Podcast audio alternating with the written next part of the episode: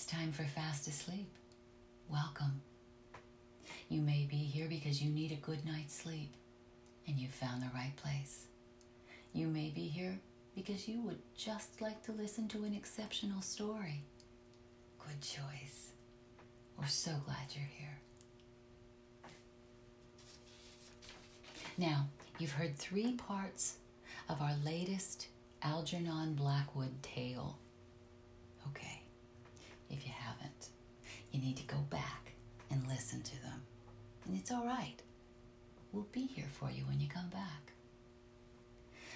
Here's the question Will our adventurers make it off that tiny willow filled island? All right, let's stop this time wasting. Let's tuck in, let's find out.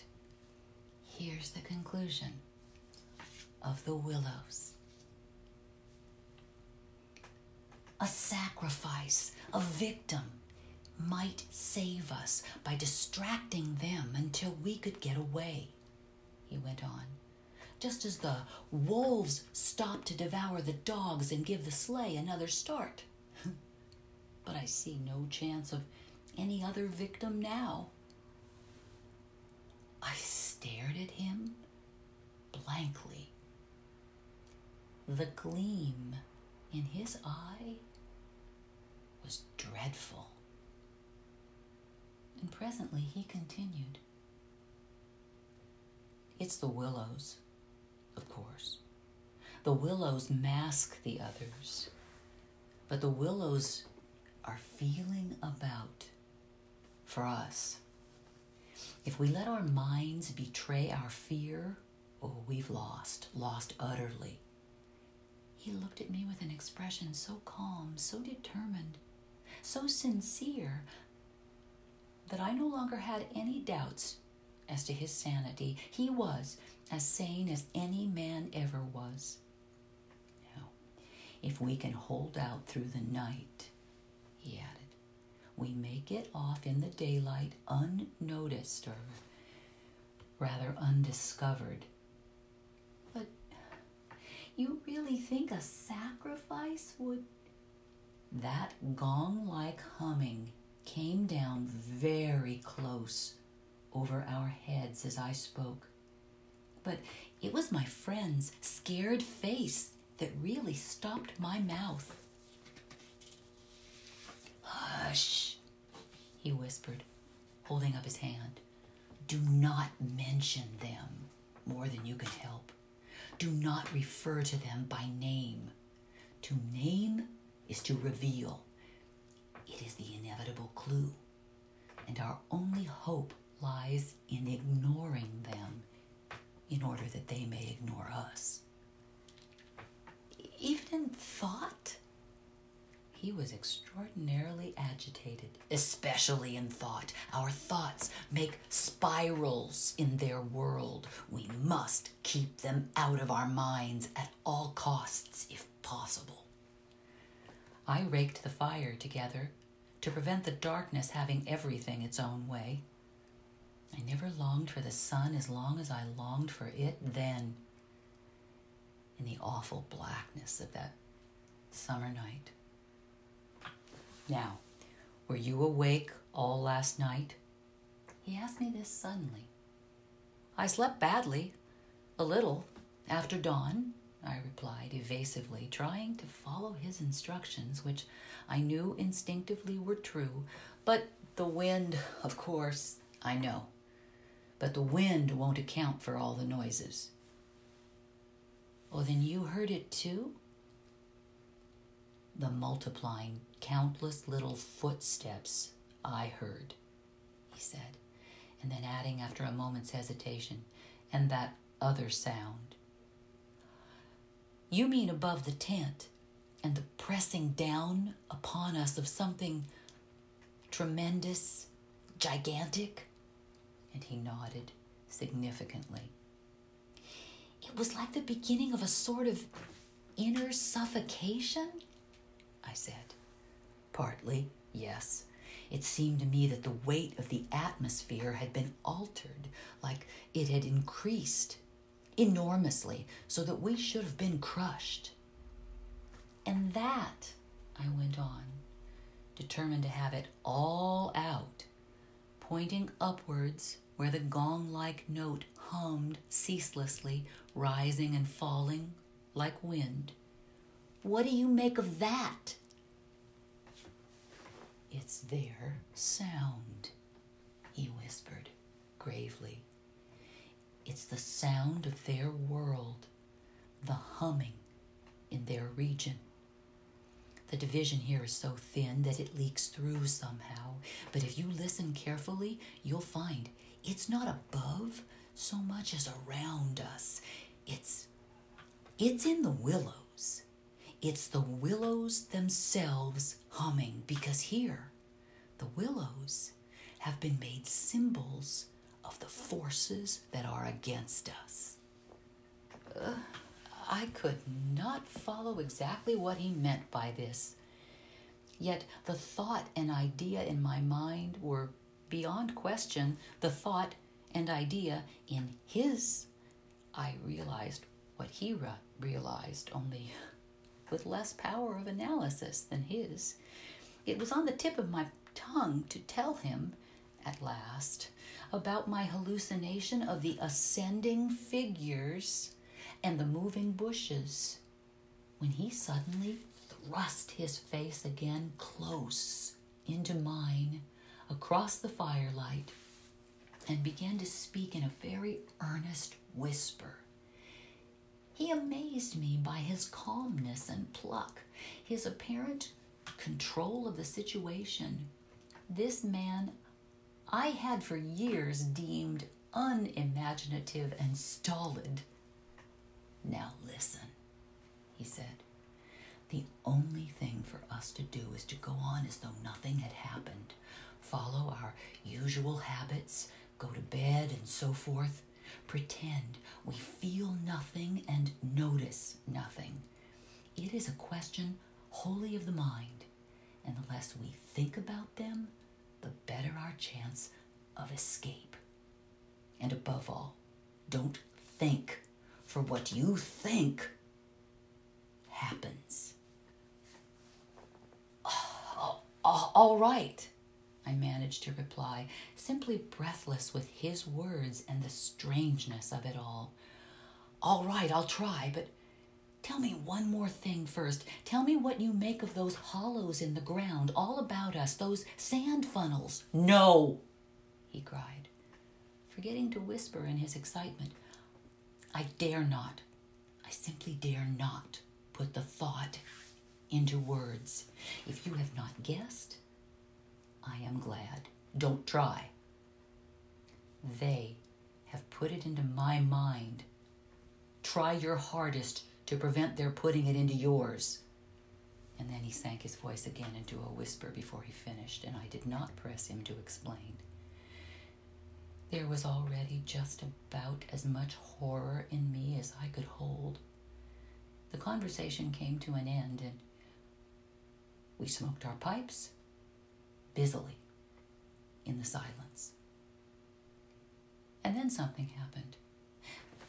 Something unimportant, apparently, as the way is when the nerves are in a very great state of tension, and this small thing, for a brief space, gave me an entirely different point of view. I chanced to look down at my sand shoe, the sort we used for the canoe, and something to do with the hole at the toe suddenly recalled to me the London shop where I had bought them, the difficulty the man had in fitting me, and other details of the uninteresting but practical operation.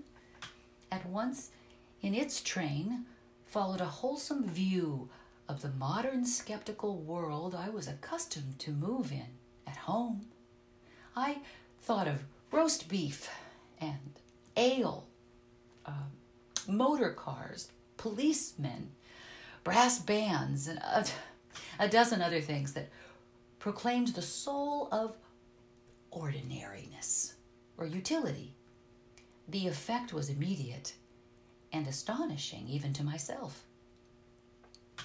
Well, psychologically, I suppose it was simply a sudden and violent reaction after the strain of living in an atmosphere of things that to the normal consciousness must seem impossible and incredible.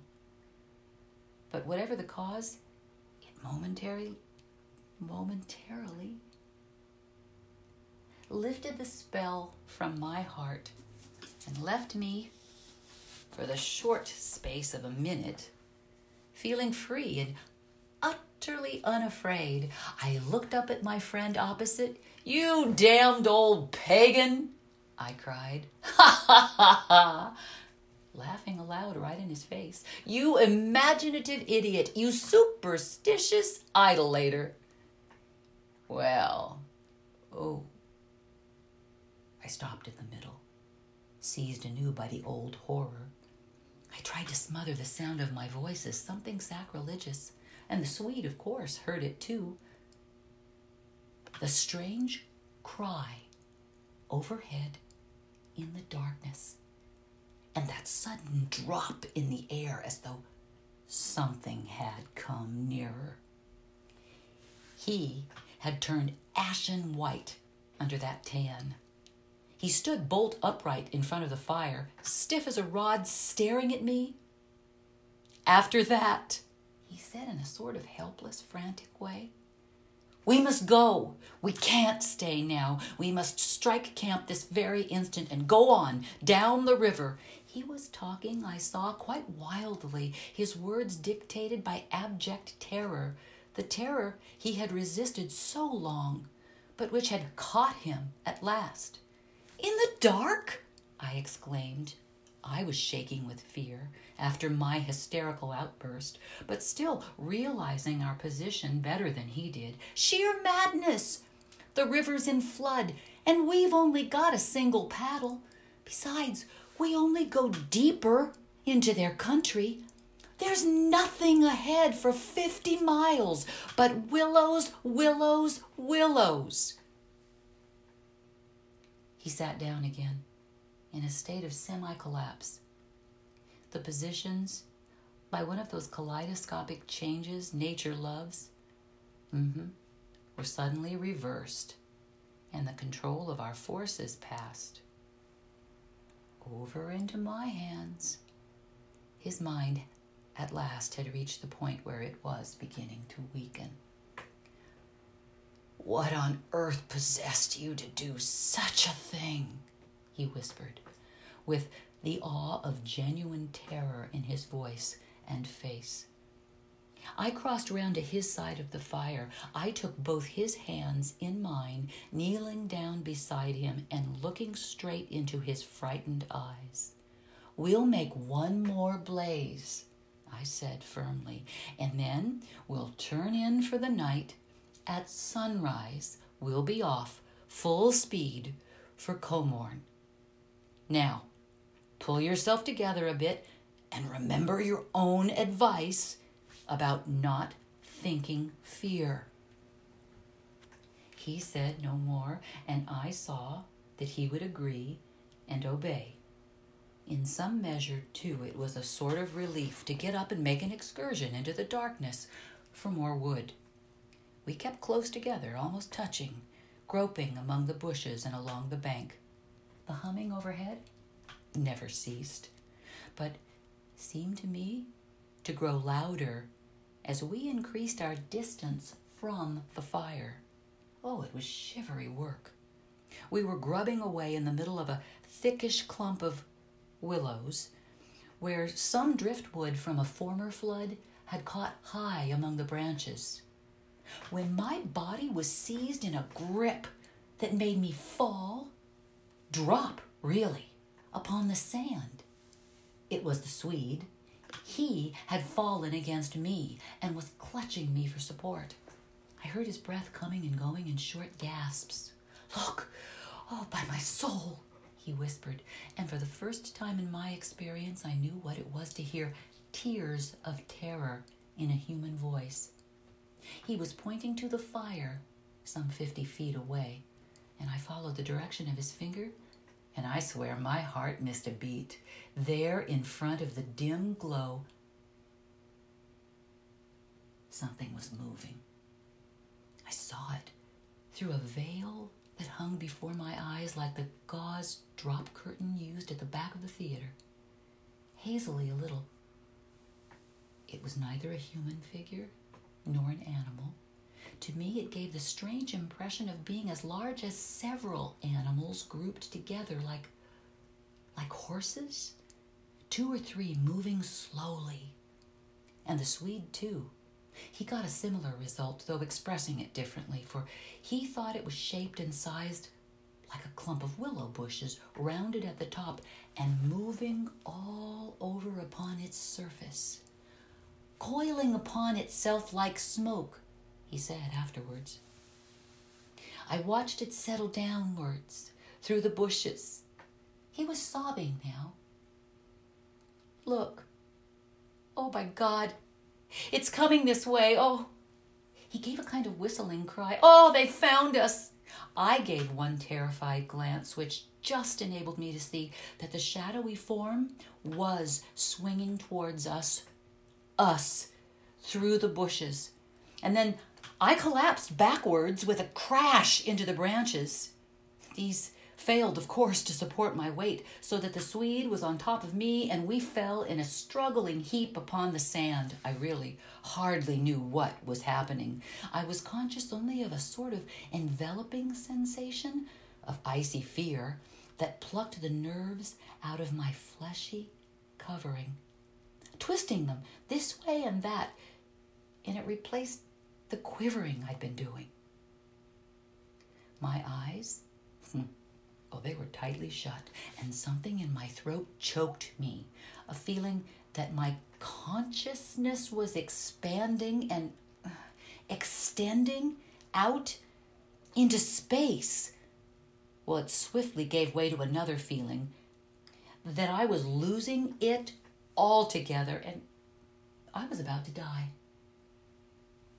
An acute spasm of pain passed through me, and I was aware that the Swede had hold of me in such a way that he hurt me abominably.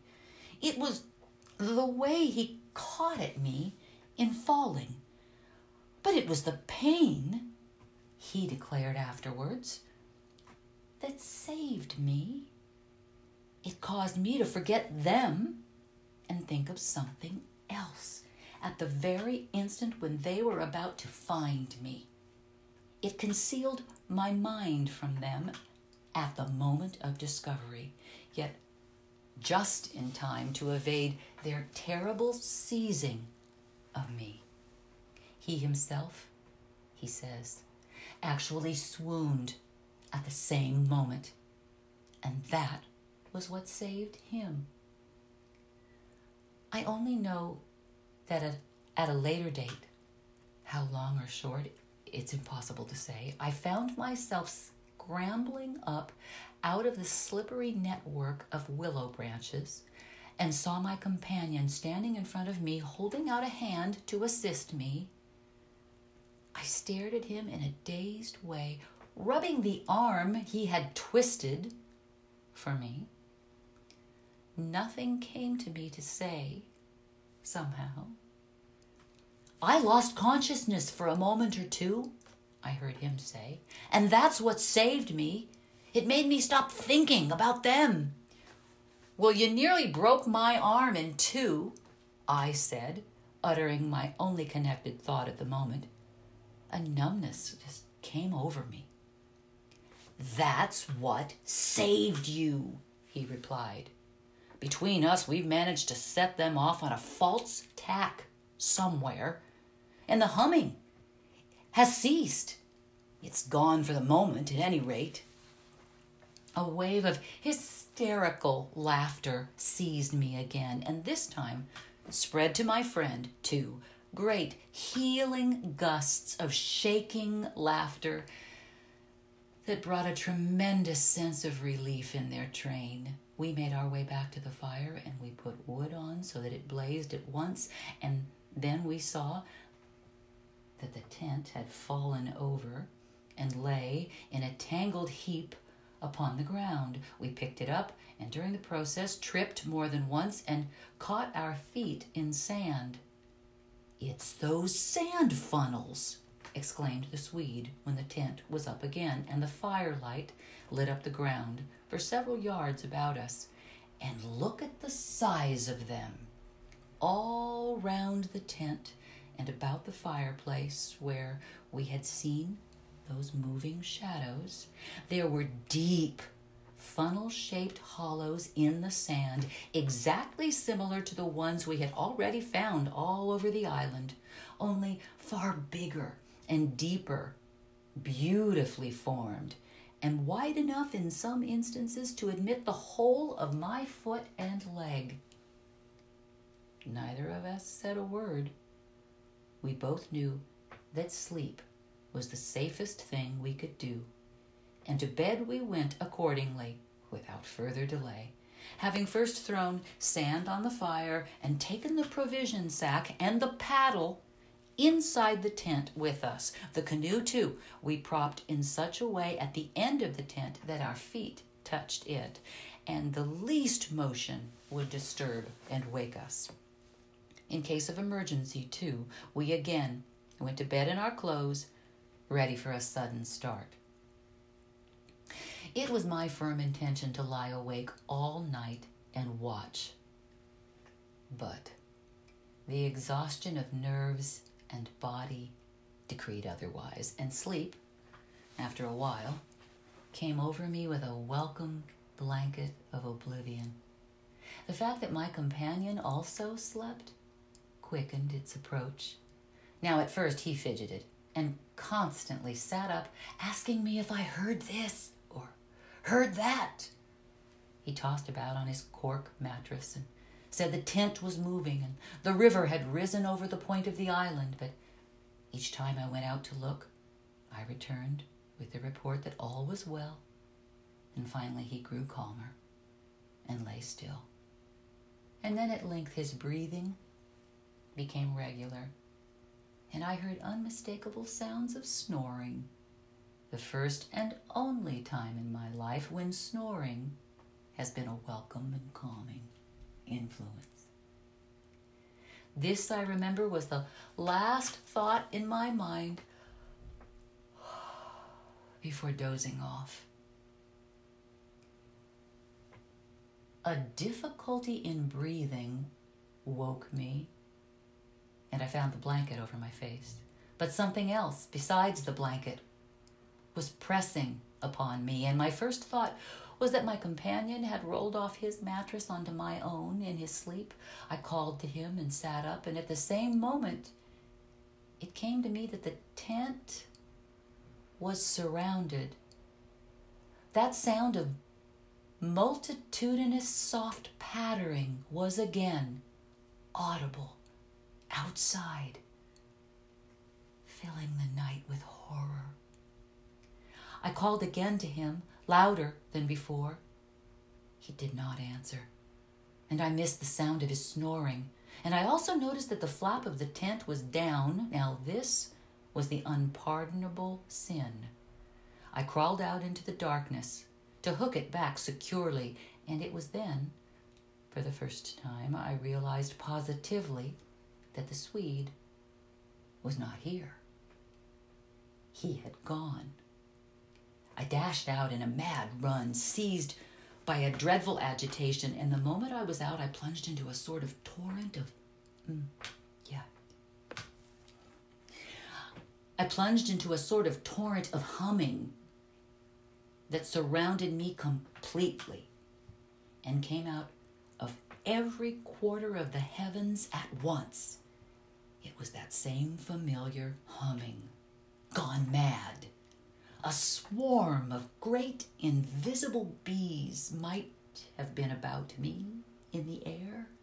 The sound seemed to thicken the very atmosphere, and I, I felt my lungs worked with difficulty. But my friend was in danger, and I could not hesitate. The dawn was just about to break, and a faint whitish light spread upwards over the clouds from a thin strip of clear horizon. No wind stirred.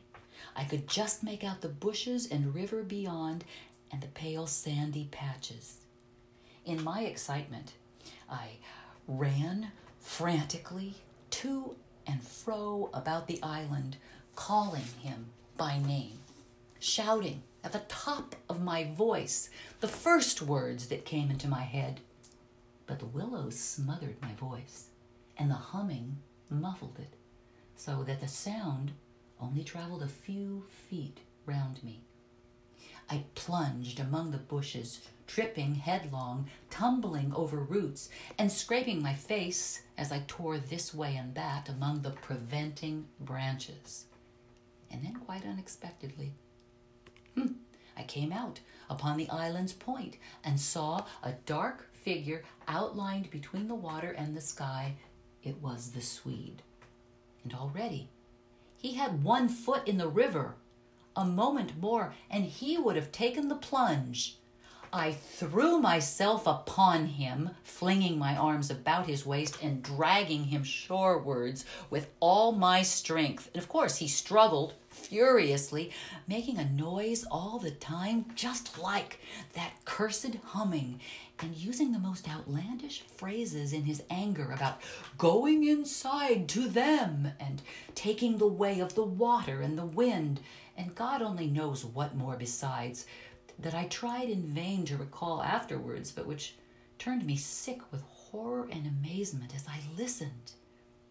But in the end, I managed to get him into the comparative safety of the tent and flung him, breathless and cursing, upon the mattress, where I held him until the fit had passed. Suddenly it all went, and he grew calm, coinciding as it did with the equally abrupt cessation of the humming and pattering outside. I think this was almost the strangest part of the whole business, perhaps, for he had just opened his eyes and turned his tired face up to me so that the dawn threw a pale light upon it through the doorway and said, for all the world just like a frightened child, My life, old man. It's my life I owe you. Ugh. But it's all over now, anyhow. They've found a victim in our place. And then he dropped back upon his blankets and went to sleep, literally, under my eyes. He simply collapsed and began to snore again, as healthily as though nothing had happened. And he had never tried to offer his own life as a sacrifice by drowning. And when the sunlight woke him three hours later, hours of ceaseless vigil for me, it became so clear to me that he remembered absolutely nothing of what he had attempted to do, that I deemed it wise to hold my peace and ask no dangerous questions. He woke naturally and easily, as I have said.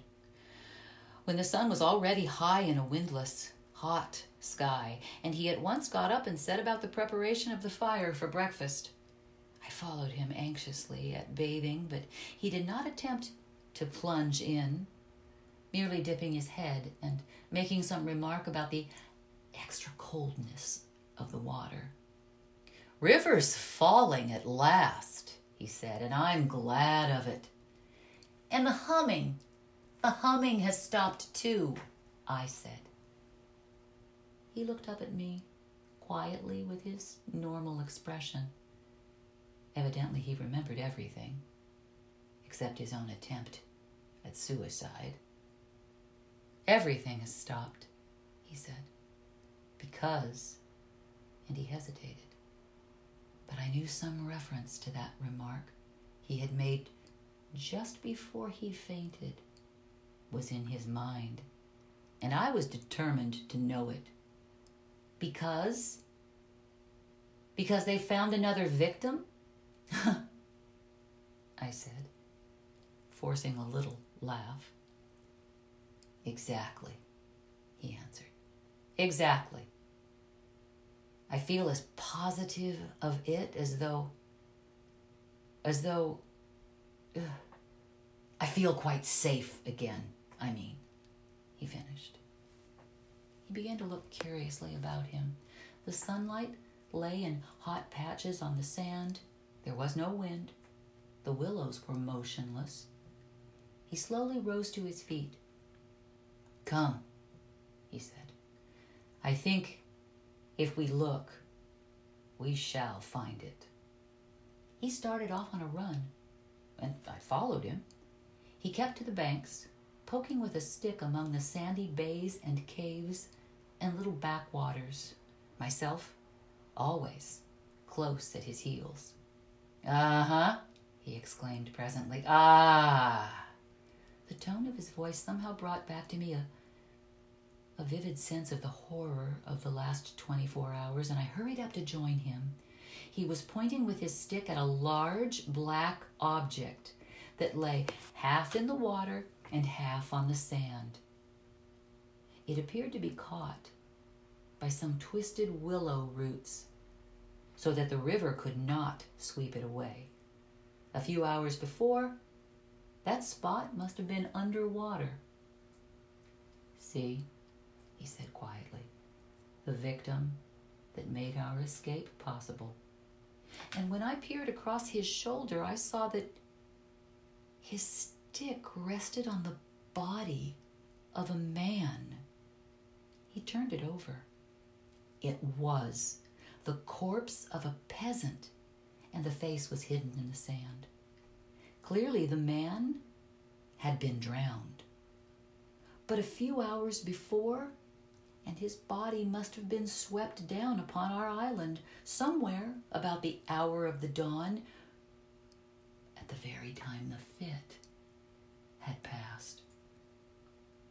We must give it a decent burial, you know.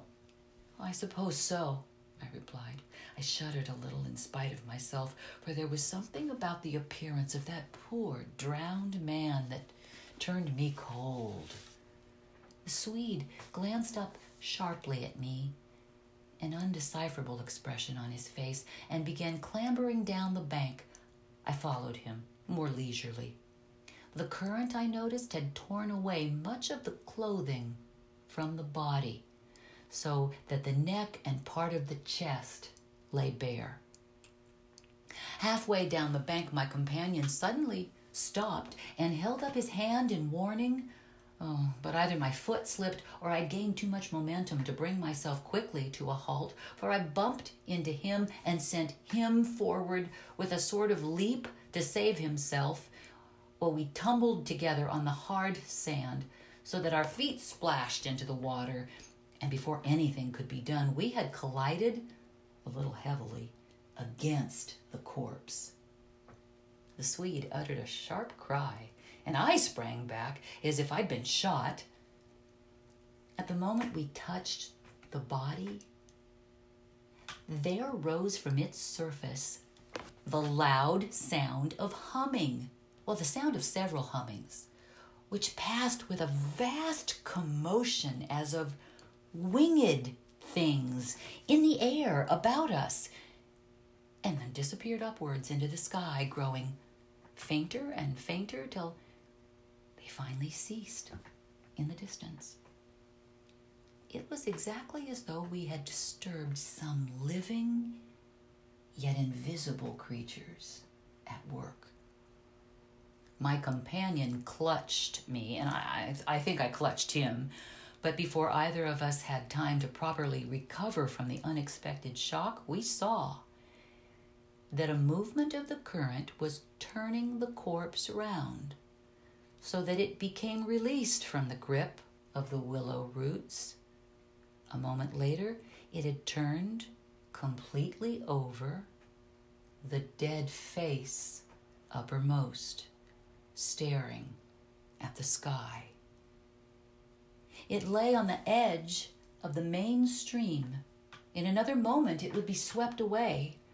Now the Swede started to save it, shouting again something I did not catch about a proper burial, and, and then abruptly dropped upon his knees on the sand and covered his eyes with his hands. I was beside him in an instant.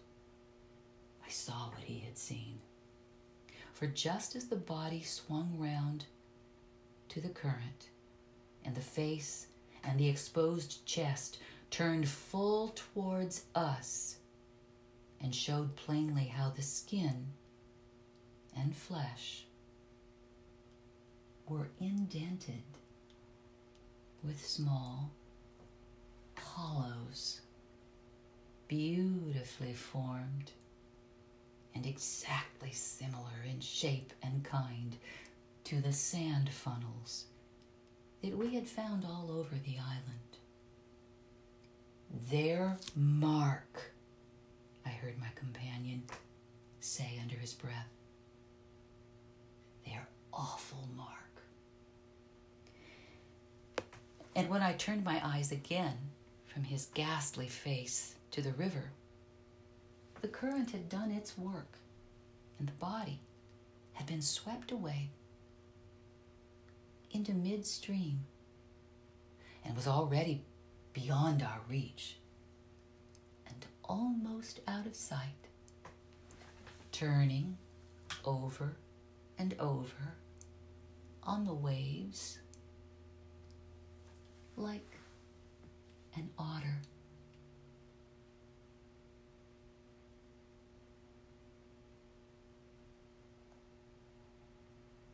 Good night.